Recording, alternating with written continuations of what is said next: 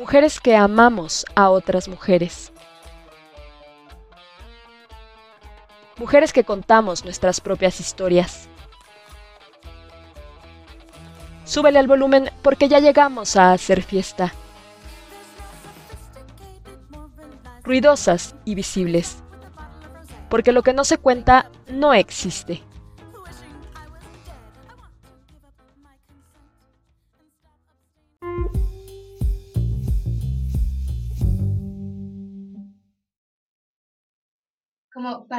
Empezar la línea de, pues no sé, de, de mi, de estas líneas de amor de las que hablamos, quiero partir que a, los 14 años, pues me asumí, me asumí heterosexual, ¿no? Fue cuando, no sé, di mi primer beso, me gustaba este chavo, como estas maripositas. Va.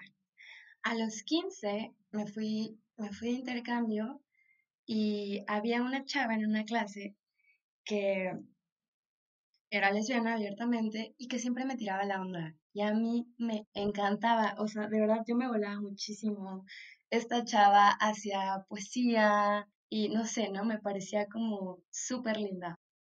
Y hubo un día que llegó a la clase, así como enfrente de todos, ella muy emocionada, y me dice como, oye, ¿quieres tener una cita conmigo?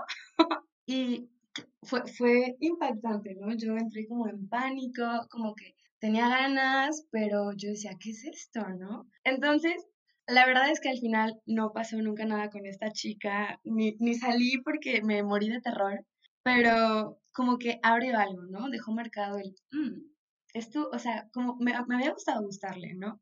Después de eso ya tuve puras experiencias heterosexuales, tuve un par de novios y cuando tenía 19, conocí a mi primera novia, ¿no? Todavía no llegamos a este punto, pero primero empezó como en el bar. Me acuerdo perfecto una vez que, como me puso la mano en la, o sea, la rodilla y yo estaba impresionada, ¿no? Como que... Claro, o sea, es, es un momento crítico, ¿no? Claro que sí, le agarré la mano de vuelta, pero se ve poco, pero cuántas, cuántas preguntas, ¿no? Cuántas opciones. Tuve, mi relación con esta chava fue en realidad muy larga. Vivimos muchos procesos juntas, muchos, muchos, muchos. De hecho, al principio empezó como un, ¿sabes qué? No, o sea, yo me moría de miedo, fue, no te puedo hablar. Y, y yo duré un rato sin hablarle. Y al final es como, también siento que hay cosas que nos hacemos a nosotros mismos, a nosotros mismos, y mm, no pensamos el impacto que puede tener. Por ejemplo, siento que no se escucha mucho el no hablarle a alguien, pero yo la veía, yo de verdad decía como, me encanta, ¿no? Y como, quiero escuchar su voz, pero dirigida a mí, ¿no? No, no en general, porque ella y yo compartíamos clases todos los días. Entonces era complicado verla. Después ya es que esta relación con esta chava me implicó todo eso, porque fue un proceso, ¿no? Pues nos dimos cuenta que era súper doloroso tener una relación abierta. Se cerró, claro, o sea, fue mi primer amor, fue mi primer corazón roto y mm, pues es muy fuerte, ¿no? Es muy fuerte el proceso, no solo porque te lo estás, no solo porque lo hablas contigo misma en, todo momento, sino que también hmm, no sabes cómo hablarlo con los demás. ¿no? Nadie, nadie nos, nos dice cómo, cómo hablar desde los sentimientos sin que toque en temas tabús de otra persona. No, no, sé, o sea, creo que hay como mucho miedo, o al menos yo tenía miedo, ¿no? Y eso que en realidad yo creo que mi familia era abierta, yo no creo que, yo solo, bueno, crecí con mi mamá y con mi hermano, y yo creo que éramos todo menos una familia tradicional. Y aún así era complejo, ¿no? También creo que se espera o me preguntaban mucho como la etiqueta inmediata, o sea, ¿qué, ¿quién eres? ¿Qué eres? ¿Qué te gusta? Y es como, a ver, espérame, ¿no? Voy por partes, o sea, yo me acuerdo cuando, cuando estaba, cuando me rehusaba a, a, a asumirme bisexual, ¿no? Era como, ok, soy heterosexual, pero me gusta esta chica también es muy fuerte, ¿no? Porque no nos damos cuenta que tú estás viendo un proceso, pero este proceso en todo momento atañe a la otra persona. Entonces, claro que mientras yo decía como, ay, soy heterosexual, pero me gusta esta chava, claro que también yo tocaba fibras sensibles de esta chava, ¿no? Como, oye, ¿qué está pasando? Y creo que a veces nos hacemos daño sin darnos cuenta y en general creo que es como muy importante el diálogo. Y no sé, son relaciones súper bonitas porque creo que nos forzan un poco a, a que nos cueste. No, no es tan fácil. No es tan fácil y sí, a veces sí viene como muy desde adentro, como lo que nos hemos creído y lo que nos hemos dicho, pero definitivamente también viene de afuera, ¿no? Yo me acuerdo de muchos momentos en los que yo le agarraba la mano a mi, a mi novia, a mi exnovia, y yo veía cómo podía incomodar a las personas. Entonces son relaciones que te cuestan mucho, son relaciones muy fuertes en general. El amor siempre es así como fuerte, explosivo y revolucionario, pero creo que es muy mágico. Y lo que me pasa ahora es que la gente me pregunta, yo, claro, ya corté con esta chica, y me pasa que siempre, ¿no? las personas me preguntan cómo ahora que sigue y ahora cómo te defines. Y la verdad es que no sé, o sea, no es algo que estoy planeando. Digo, para empezar, sigo sanando, pero tampoco es que espere algo.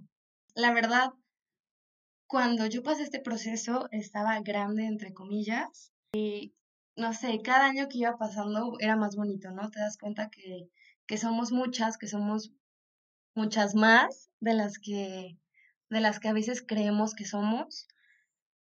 Algo que aprendí mucho en esta relación es que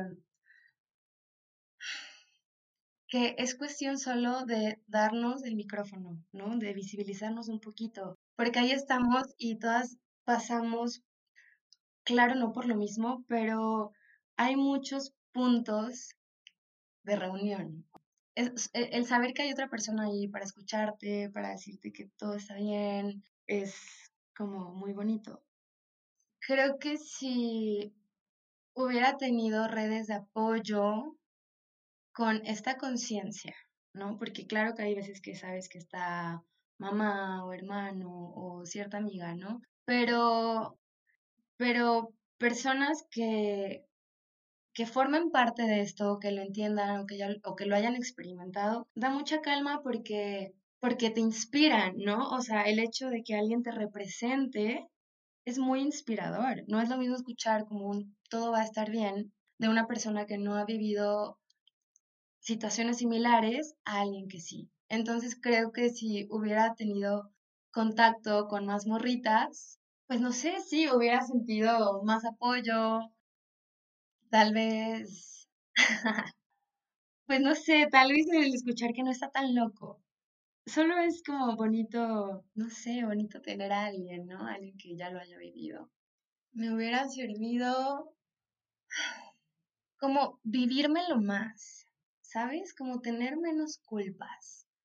O sea, vivírmelo más desde el miedo, desde el dolor, desde el amor, solo, o sea, gozarme el proceso porque eso es lo que es, ¿no? Es un proceso y la verdad al final, claro que la luz es súper brillante y vas a encontrar a muchísimas personas, muchísimas de verdad, que te quieren, con las que te puedes identificar, con las que puedes convivir. El mundo es riquísimo, pero sí me hubiera dicho como el gózatelo, lo, porque lo, lo estaba viviendo todo con mucha culpa por más que aprendí y por más que sí me la pasé súper bien y que amé y que entregué y que también me hicieron sentir increíble, creo que estuvo ahí la culpa constantemente, ¿no? Si bien la culpa sí, o sea, viene de muchos lados, en especial, o sea, como la provocan muchos lados, pues viene de ti. Entonces, como si tranquilizarme y, no sé, tener la certeza de que todo está bien y no le estás haciendo daño a nadie.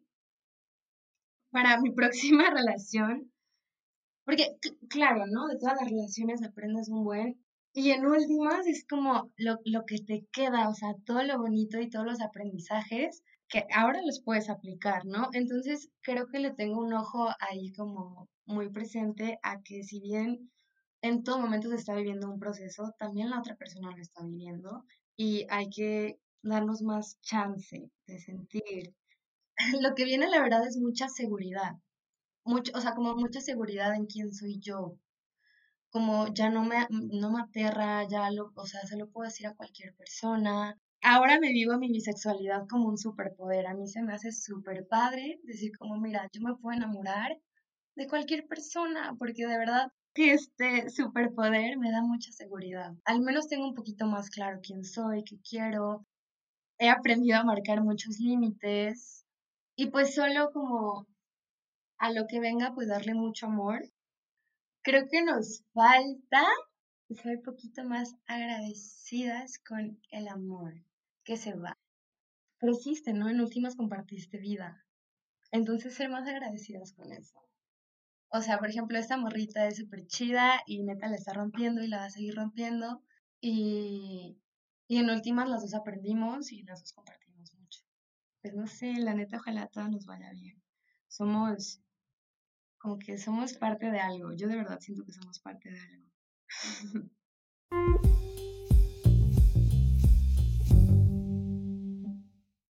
Ruidosas y Visibles es un proyecto de autogestión si deseas colaborar para que el espacio siga habilitado y las voces de las mujeres disidentes sexuales se sigan escuchando fuertes y claras, podrás hacerlo a través de nuestras redes sociales. Tanto en Instagram como en Twitter nos encontrarás con arroba ruidosaspodcast. Cualquier apoyo de tu parte es bienvenido y resulta vital para poder mantener este proyecto. Te agradezco, te mando un abrazo y nos escuchamos pronto. Ruidosas y visibles, porque lo que no se cuenta no existe.